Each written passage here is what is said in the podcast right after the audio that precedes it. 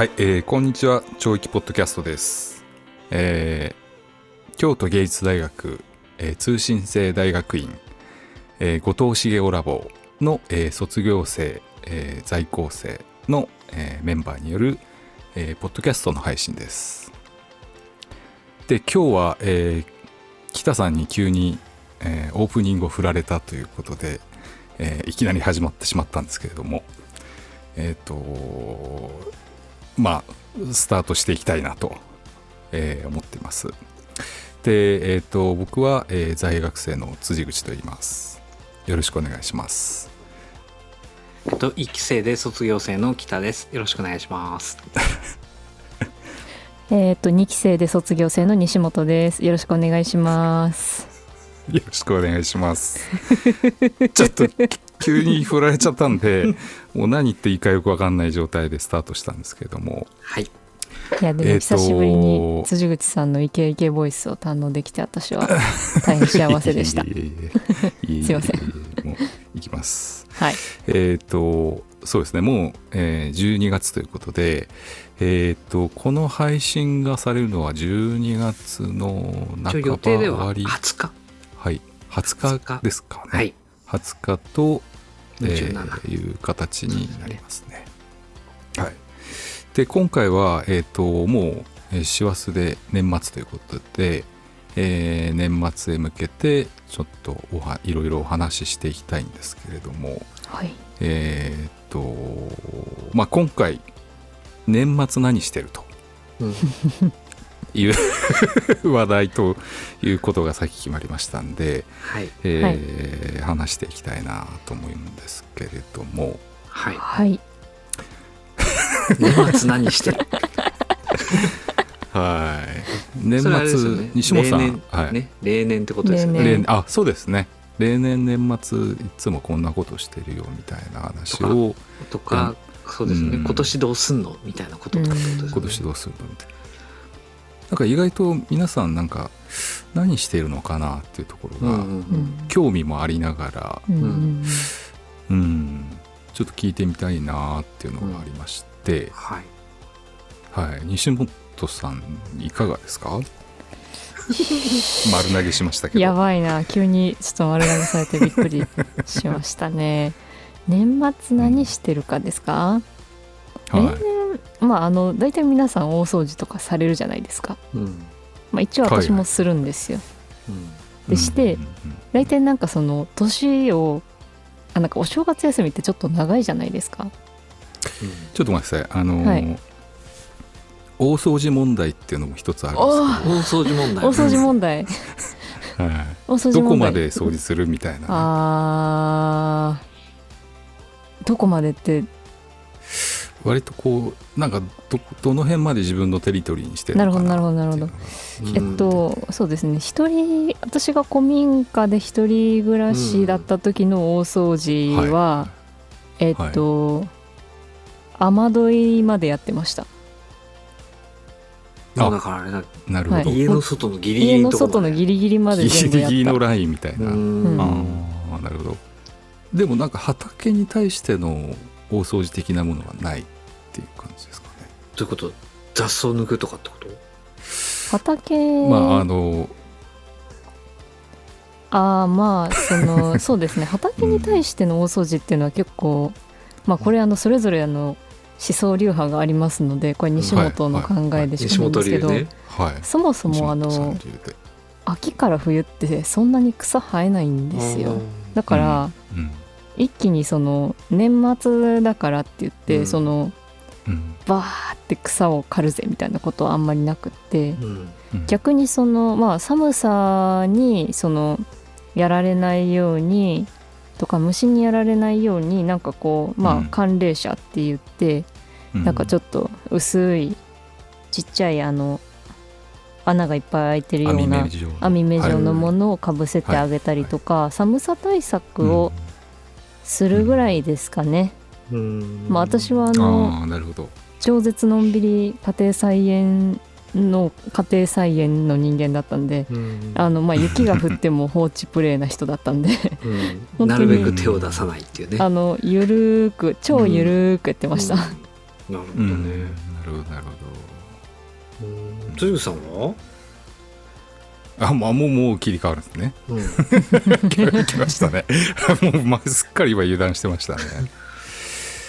えーっと僕はですね、うん。あのまあ大掃除問題もあるんですけれども、はいはい。あのまあ大掃除は適当に済ませてですね。もう、うんてまあ普段通り普段通りに近いかもしれないですね、きっちりこう気合い入れてやるって感じではないですね。うんなるほどなんで大掃除はまあパパパッとやってしまってうん。えっ、とまあ例年は奥さんのうん。実家が高知県なんですね、はいはい、なので、えー、と高知県に、えー移動して、ううん。んえー年末を迎えると。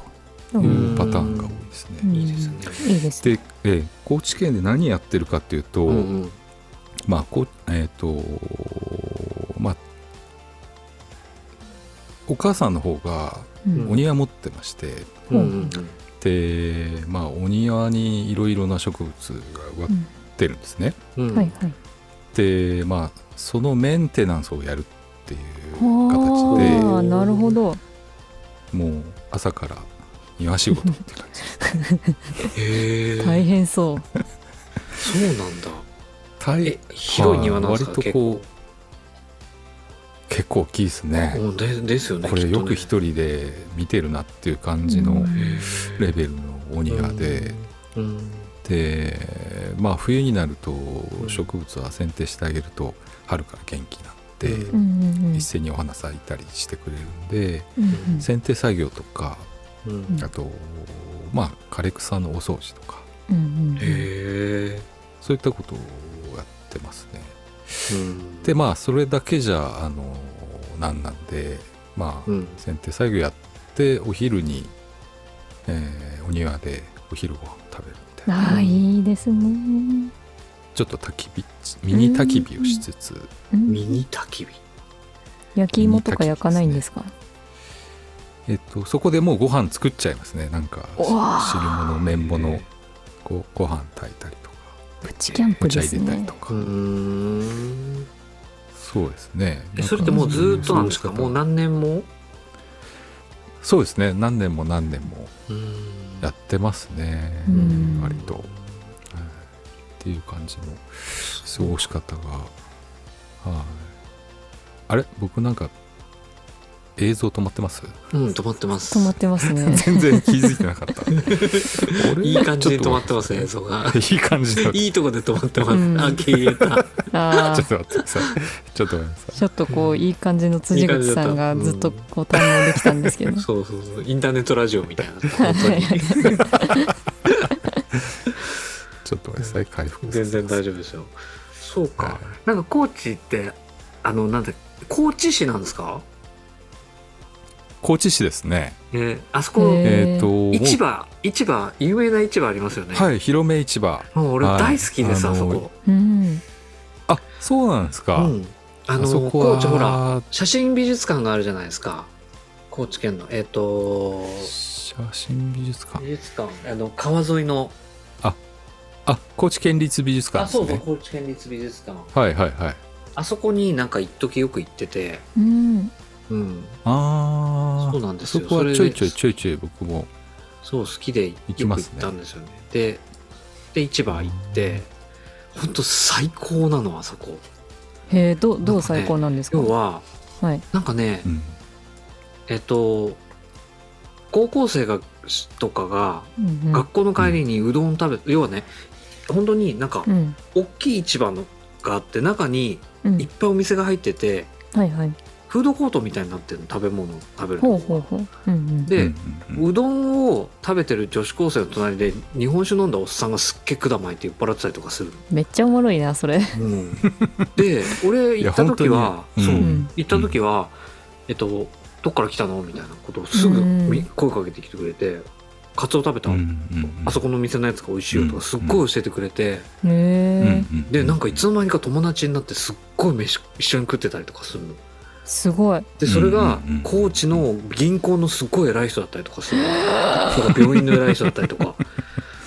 とかみたいななんかねすっごいフレンドリーなの。でめっちゃ酔っ払ったと思ってトイレ行ったら、うん。えっと、うん。トイレであのうん。なんていうのお男の人だからさこううんうん。こう立ってするとことこうはい。部屋に入るとことあって、はい部屋に入ってるとこからうん人がパカって出てきたの。はいでさ話しかけられたのトイレで。え？コーチではトイレでも話しかけられるんだと思って すげえなここと思ったんだよ。そしたらさはいそれがさっきの高校生の隣で管巻いて日本酒飲んでたおじさんだったんだけどうんうんうん「すいません出口はどこですか?」って声かけられたの。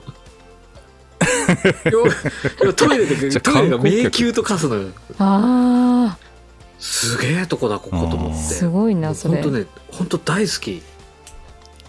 本当に。なんかそれ聞いたらそこにそこだけに行きたくなってきた。価値あるよ。行こうかな。うんうん、高知は本当にすご素晴らしいとこ。ああうん。コーチなんか本当に美味しいものがうん、そこの広場に集まってきてるんで。そう。全部食べられる。そこ行っちゃえばもう大体食べられるって。うん。うん。広め市場。広め市場。うん。行広めこ本当に商店街の角っこみたいなところに入り口ポンってあるんですそうですそうです。はちゃんと駐車場も一体駐車場ついてるんでうんうんうん。うん、ああの車でもポンとでも行けちゃうでもみんなめっちゃ酒飲んでるからな。そうでだから。酒進めてくるし確かにめっちゃめちゃ。そうそうそうそう車で行くのおすすめしないけどね。飲むんだったらあれですね電車で行って。うんうん本当にねうなんかね。なんかいいなって思う。うんなるほど。うんすごいいいよあそこ。広め市場。広め市場、行ってみたいですね。なんかそういうこうなんでいうのフレンドリーなところ、はうん。なんかすっごい安易な言葉で言えば昭和っぽいんだけど、あはあはあ、うん。でもなんかそういうのってなんかなくなっちゃったし体験できないな最近そうと思うんだよね。うーんううん。ん、なんかやっぱなんだろうパーソナルスペースの考え方がすっごい変わったじゃない？特にコロナもなおさらで、うんうんうんうん確かに、うん。でもすごい勢いで乗り越えてくるのよ。うん。そうそう。そう。侵 入してくるからさ。だからこっちのパーソナルスペースのさ考え方とは違うのよ。ああ、うん。なるほどなるほど、うん。でもでも全然なんだろう,、うんうんうんピースフルだからすっごい楽しいの、なんかこう、うんうん。あこういう感覚ってなんかなかったぞずっとここのとこって思う感じ。うんうんうん。うん。がすごい。うんいやーなんか高知県。にやっぱその日本に出る前に日本におけるそういう、なんかこのちょっと距離が近かったりとか、うん。うんそのし全然知らない人間にも親しげに喋ってくるっていう体験、もうちょっとしたいなって私最近思ってて、うんうんうんうんなんかその、うんうんうん来年からスリランカ行くじゃないですか、うんうんうん。スリランカもみんなはい。なんかこう仲良くしてくれていい人だって聞くんですけど、うん。うん。とはいえなんかあの日本人だからお金持ってるからっつってなんかぼったくられたりとかもするしっていう話を聞くと、なんかそのうん。日本でいうそのなんか親切でパーソナルスペースが近いっていうのと、うん。その別の国でいう親切でパーソナルスペースが違い、うん。近いって同じように見えて多分同じようじゃないよなとかって思ったり、うだね、うん。なんかじゃあその違いとか逆にじゃあ同じところはどこなのかとかっていうのを、もうちょっとその研究対象をいくつかうん。広げな広げたいなみたいな気持ちはちょっとうん。なんかちょっと聞いてて思いました。うん。うんだしうん。多分さそういうそうやって、うん。でもおんそこで同じように価値観なんだろうある意味すっごい許容範囲をすごく広くとって、うんうんとはいえ話しかけてきてコミュニケーションちょっと取って、うんうん。で、うん。一緒に笑い合えて一緒に踊り始めちゃったらもうみんな友達じゃんって言ったのが多分ルアンルパじゃない。そうね。ね、だからそこになんか西洋近代がなんかこう規り律訓練社会みたいにこう規律管理社会みたいにやってきて迎えちゃった限界デカルトの限界を超える可能性があるって思ってうんうん。うん。要は多分なんだろう。えっともうもうなんかお互いの顔を知って笑い合えたらもう友達でしょみたいな。友達作る方が価値があるじゃんみたいな風にん。そこになんかこう価値とかこれなんだろう超え西洋が超えられなかった価値とかうんうんうん。なんかうん。人間が本来持ってたであろう可能性みたいなことうん。を多分見出し始めてはいるじゃない今実はアートの世界とかって。そうね。うん、だからなんかやっぱりなんか頭で考えてこう、うんうん。なんだろう現代社会的なうんうん。なんかこう、うん。なんか常識感みたいなのとかうんうん例えばちょっと乗り越えられない何かが、うん。をうん。なんかそういう多分なんかそれがせ歳魔術とかになっちゃったりとかするんだろうと思うけど、うん。なんかお友達みたいなのとか、とかなんか要は知らない人にも声をかける親切心みたいなのとか、うんうんまあだからうん。日本だったらもう田舎にしかないとかさみたいなこととかうんとか、うん。うんだから当然だから100人か声かけてきたら全員がいい人ではないとは思うけれど、うんうんうんでもなんかそういうこうくっついたり離れたりくっついたり離れたりのうんうん。なんか緩い共同体みたいなのの価値とかって多分本当はなるほど。多分見直されてきてんだよね。ああ、うん。面白いなこの話。うん。めちゃめちゃ面白いな。そうなんですよ。正月正月どこ行ったかみたいな話だけどね。でもなんかそれはいやそうでもないんだよ。やっぱうんうんうん。都市部とかだとないないうん。なんか一瞬はあるのかもしれないんだよね。だから行ってないから分かんないけどさ、もしかしたらワールドカップのさ、試合とかをスポーツバーで見るみたいなとことかだとさ、知らいない人と肩抱き合いながら喜んだりとかしたのかもしれないしとか、うんうんうんっていうのはあんのかもしれないけどやっぱさそれもやっぱ条件が高すぎるような気がするというかさなんかそうね。うん、ハードルがちょっと高くていけないじゃいない、なんか。うんうんいけなかった場合にさ、うんそういうとこからこうにちコミュニティに入りきれないというかさなんかうんうんうん。離脱、うんいずれ離脱する入って出てみたいなさ観光客の視点で地域に関われて、うんうんみたいなこととかっていうのとかをなんか考えた時のなんかその関わり方って、うんうん。うんなんかこうどっちにもなんだろうリテラシーって言い方あんまり分からんけどさなんかこう、はいはいはい。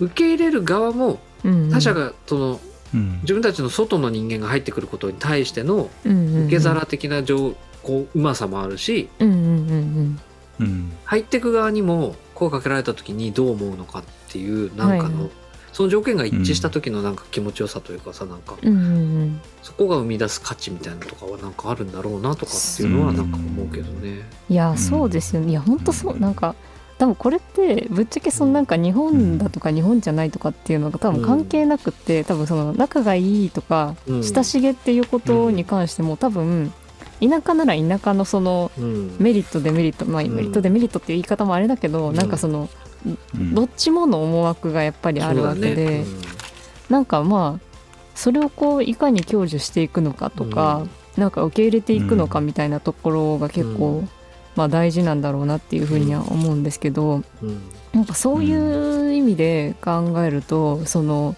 昔ながらをそのまま受け入れるっていうことは多分先端ではないんだろうなうんって最近は思っていて、その、なんかすごい本当になんかごめんなさい話めっちゃ飛んで申し訳ないんですけど なんかそのこう昔ながらについて最近ちょっと考え始めてて、うんそのまあ原理主義的に言ってしまえばあれなんですけれど、その昔ながらを突き詰めることによってそこに何が生まれるんだろうかって最近すごく思っていて、うんもちろんそれがプリミティブなこととかだったりうん。魔術的なものを秘めてるっていうのは分かるんだけど、うん。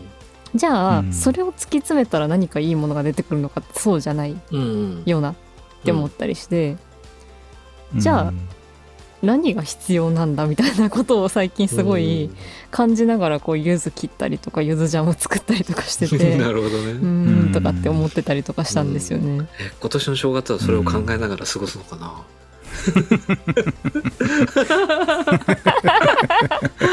いやでもそうなのかもしれない。うん。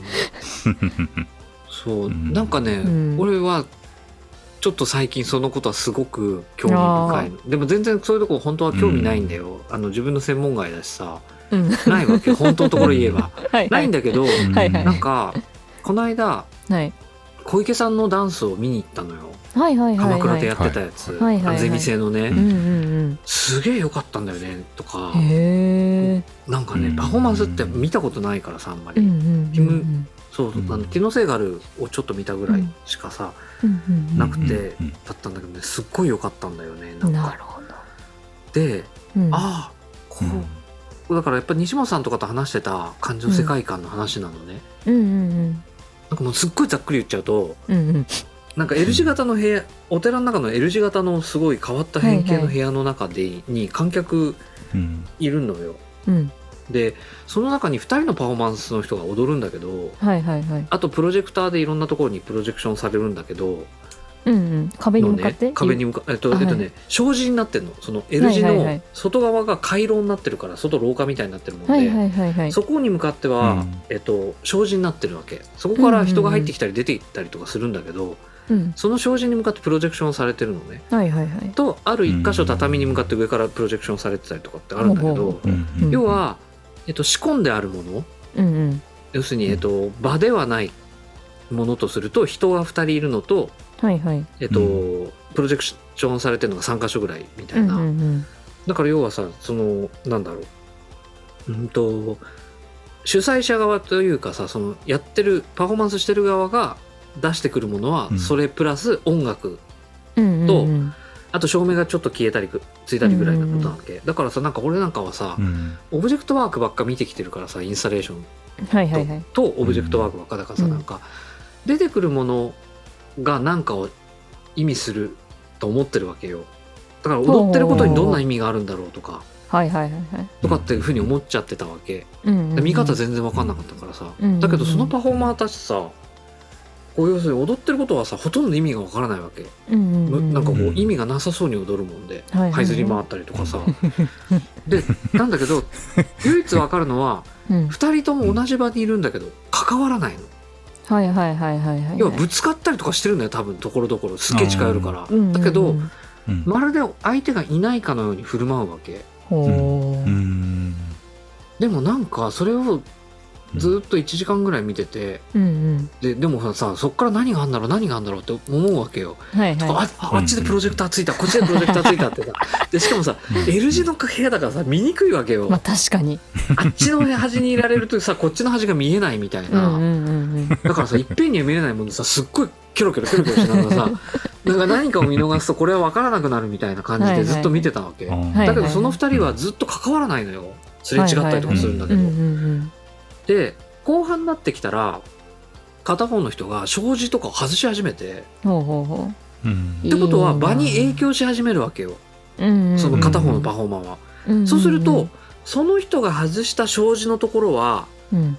えっとかもう一人の人が通るからうん。要は同じ場所にいるってことは事実なわけよ。はいはいはい設定として、要は別世界にいてそれがたまたまこの子にいるんですって設定ではなくて同じ世界にいるんだけどお互いを、えっと認識してるかしてないかは分からないけれどもうん要するに、えっと無理に関わってないみたいなうんうん。感じになってるわけ、うんだから物と物が関わってるかのように振る舞ってるわけよ。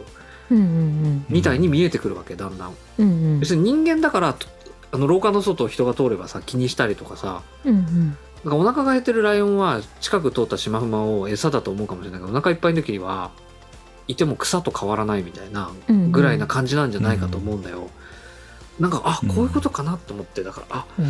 なんかいろんなことをいっぺんに体験させられてこう視覚でできることの限界とうん。理解できることの限界と、うん。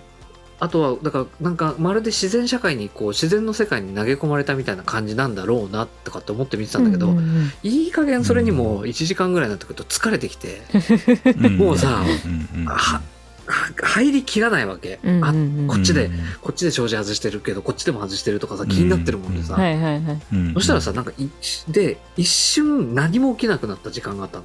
おー。40秒間ぐらい多分。はいはいはい。何もないの。音もピッと止まって、うん。プロジェクターが1箇所だけついてるんだけどそこにはライトになってるだけで何もついてなくてみたういな、んうんでうん。さっきまでなんか映してたプロジェクター消えてて2人ともその場からいなくなってみたいな。うんうん。でそしたらえっとうん。なんかちょっとスイッチ変わったというか。あのねはい。要は俺もえっとねその人たちが気にならなくなっちゃったわけ。要はその次もう一回入ってくるんだけど入ってくるんだけどもうパフォーマーが何やってるかどうでもよくなっちゃったのよ。とかプロジェクションされてることが気にならなくなっちゃったうのん。次気になったのがさ部屋のことばっかなんだよね。いいじゃないですか。要はうん。要は出演者たちとか用意されたもんじゃない。だからもしかしたら空間も用意されてるから空間も本当は用意されてるもんなんだけど、うんうんうんそうじゃない動いてないものとかうんうん。あれ？さっきまで気にならなかったけど、ここってこういうふうに畳置いてあったんだとか、でももう踊ってんだよ。バッタバタバッタバタ。でさうん障子とかをなんか持ってきて顔の近くとかスーとか通るんだけど、うわ怖い。もうそういうのももう気にならないわけ、当てるわけないだろうと思ってるのかはいはい。もうどうでもいいのよ、うん。そういうことが、うんうんうん。あなんかちょっとモード変わったなと思って。なんか全身で自分の周りにいるもの全てをがきがこうなんか等間になったというかうんうん畳とパフォーマンが同じものみたいな、うん。柱と畳は同じでしょみたいな、うんうんうん。あと残されてる障子と踊ってるパフォーマー2人は同じものでみたいな。うんうん。あなんかなんつうのかな、うん。こうえっとやっぱり頭とかはい科学とかはい。数字とかテキストとか言語とか、なんかこう特に俺がこう使ってる側自弁的に考えるような世界の触れ方ではわからない感覚的に身体を使って感覚的に分かるっていうことってどういうことなんだろうってうん。俺はずっと分からなかったんだけどはいはい。なんか全身でこの場にいるってことを感じるようになったんだなと思って。おめでとうございます。すね。そうそう。これが魔術的世界とかと思ったらうん。なんかあ 俺やっぱりちょっとあんまり自然と触れてないと思って。はいはい。だから次の日斉藤さんのギャラリー行って小池さんも来てねうんはい琴浦さんと2人で来てうんうん。なんか小池さんにそんな話とかしててうんうん「小池さんはいつからああいう考え方なんですか?」とかってしょすごい子供みたいな質問しちゃって。えーでも面白いな。面白かったと思ってすっごい。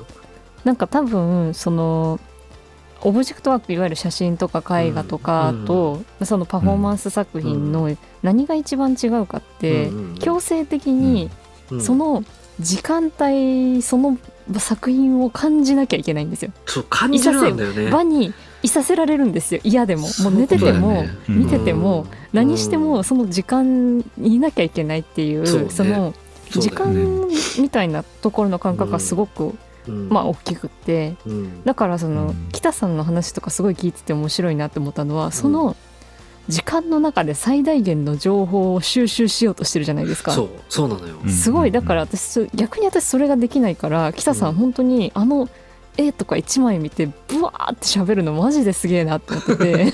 うん。私あの逆にその時間をかけて見ることに慣れすぎてるから、うん。その一瞬にしてそのさまざまな情報をうん。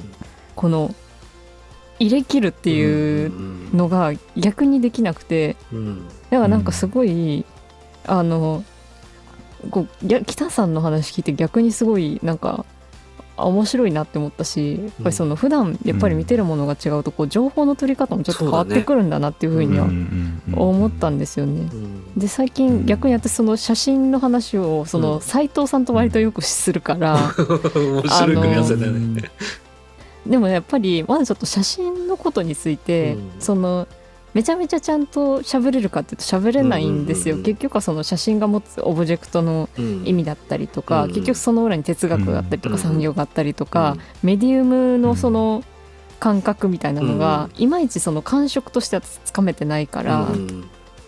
なんかこれがなんか微妙だと思ったとかって言われても、うん。それがなんで微妙なのかその要素としては分かるし、それがなんかどういう批評性を持ってるのかっていうのは分かるけど、うん。じゃあうん。そのうそれが映されてるメディウムがどうだからすごいとかって話ができないんですよ、まだ。うんう。んだから 逆にその、うん。あ完全に今の私の逆パターンが北さんやってるって逆パターン思って逆パターン。あ超面白いと思って、うん。う んそう本当ねすごい面白かった。なんか。あそう。いいないい経験をしたんですありがとうございます。そうだからそういう。そう。それってさそれってさっきの話じゃないけどさ、うんうんえっとその使ってる感覚そのものはもしかしたらプリミティブかもしれないし、うんうんうん、要は何度何度のえっと言語よりも未文化なうんうん。コミュニケーションもともとはねかもしれないけど、でも見させられてるのはコンテンポラリーなわけよ、現代性じゃない。要するに現代において俺は体験させられてるわけだから、うんうんうん、要するに古い、いものを見させられてうん。とか要するにより自然的なものを見せられて自然ってこうやって感じるんだよねってもともと原始人はこうやって感じてたんだよねとかさ、うんうんうん、近代より前はこうやって感じてたんだよねって言われてるわけじゃなくてさ現代の人たちにやられてさ、うん。現代的に見せられてそうやってやられてるもんだからさ、うんうんうんうんうん。これはいわゆる単純に、えっと、昔々って話ではないと思うんだよね。そうねそうね、うんうん。そうそこだから、えっと、要は現代人がどんどん、えっと、見ない見て見ないふりして、うんうん。えっと、こう避けてきちゃったところの、えっと、感覚をこじ開けられてる感じがしたもんだから、それはすごいででも要は結局それも俺は自分の得意な頭の使い方で理解しようとするからうん。最終的にそれがどうだったかっていうのは結局はその自弁的に言語性を持って考えちゃうわけよ。はいはいはいでもでもその時に明らかに違うところの感覚を使ったなっていうのが思うもんだから、うん。それがすごい面白かったんだよね。うん。うん。うん。そうするとそれでやっぱ良かったのはなんかじゃあだからそこをテーマにしてるアーティストたちが何をしようとしてきてたんだかってことがちょっと感じるようになったわけだよね。とか、うん。西本さんと小池さんが当時はい。勉強会で話してたこととかがの、うん。どこを面白くてこの人たちはキャッキャキャッキャ喋ってたんだろうってことの。プテラノドンの飛び方ですか？そうそうそうそうそう。あってことがいやそのそのものの場にいればそれは楽しいよ。うん。だけど、なんでその話にこの人たちは発展して飛んでくんだろうみたいなこととかうん。要するになんか言語じゃないところで通じ合ってっていうなんかちょっと違ったコミュニケーションというかさうんうん。なんかやっぱりそのものの世界の触り,、えーの触り方の違いうんの感じがすごくうん。違うしか分からなかったけどはいはいはい。違った側だとどういうふうに感じてるのかっていうこととかを感じれたのが良かったかな。うん、ありがとうございます。面白かった。だからなんかそういうそういうなんかそのなんかうんなんかその細魔術とかって言われちゃうような領域の、とうんうんか魔術的って言っちゃうような領域の感覚、うんうんうんベイトうんデカルトじゃなくてベイトソン側の人たちの、うんうんなんかこううん世界の捉え方と、うんそういう人たちが表現しようとしてる表現の仕方のこととかがうなんかちょっと楽しかったな。うん。うんありがとうございまうすんあなるほどね。身体。今後ともどうぞ何卒よろしくお願いいたします。そうね。誰誰目線なんだって話なんですけどね。でも面白かった。だからそういうのってすごい興味深いなって思った、いやー本当になんかそう言ってもらえてすごい嬉しいです。なんかうん。率直に。なんかうん。いわゆるその身体表現とかパフォーマンス系ってその自分の体を持ってその何かと交信したりすることってやっぱりあるんですよ。なんでなんかそのプテラノドンのうん。羽の飛び方を習得することによって何ができるかっていうとうん。彼らがどういうふうに体を使っててどういうふうに生活してたのかとかうん。どういう目線の目配し方をしてたのかとかうん。どういうふうに動いてたのかっていうのをトレースすることによって自分もじゃあ見えてないものが見えるんじゃないかってやっぱり思うわけですよ。うん。違う環世界に行くってことだよね、そうそうそうそうそうそう。うん。環世界に行けるんじゃないかって思うんですそういうよ。ことだよね。少なくとも自分の環世界なんですすけどね。うんうんうん。そうなんだよね。そこが難しいとこだよね。自分である以上それは自分の環世界から抜けられないんだけど、ん。抜け出せるんじゃないかって思ってやるんですよ。そうだよね。それ、うん。その可能性にかけてやってるってことだよね。そう。そうそうそう。うん。でもやっぱりなんかそれををやるそれを結局そのやっぱりやっていくとみんなそれぞれ感受性とか感じる体が違うからやっぱみんなそれぞれなんかこう素敵なものを持ってるっていうふうにも思う結論もあるしだからこそこうみんなアーティストだって簡単に言っちゃう人も出てきたりはするんですよ、まあ、役者さんとかダンサーとかの中でも。でもなんかそれはちげえだろうってすごい心の中で私は思っちゃったりとかしてなんかすごいそこはやっぱり、まあ、難しいって言い方はあれかもしれないですけど、じゃあなんかそれをこううまいことうん。自分の中で落とし込むにはどうしたらいいんだろうとか、うん。じゃあより現代アートのそれこそ詩弁的な言語うん。的なもので考えたらうん。どういうところにたどり着くんだろうみたいなところとかはすごい考えたりしますよね。まあうんなるほどね。そういう意味でもあのティノ・セーガルっていうのは多分そこのうまい塩梅をついたんですよ。そうだよね。そうだよね。うん、あの彼は多分経済学とかそう,、いうところ、ねあの別のところから持ってきてあのうまいことがあってやって批評性を出してきたんですよね。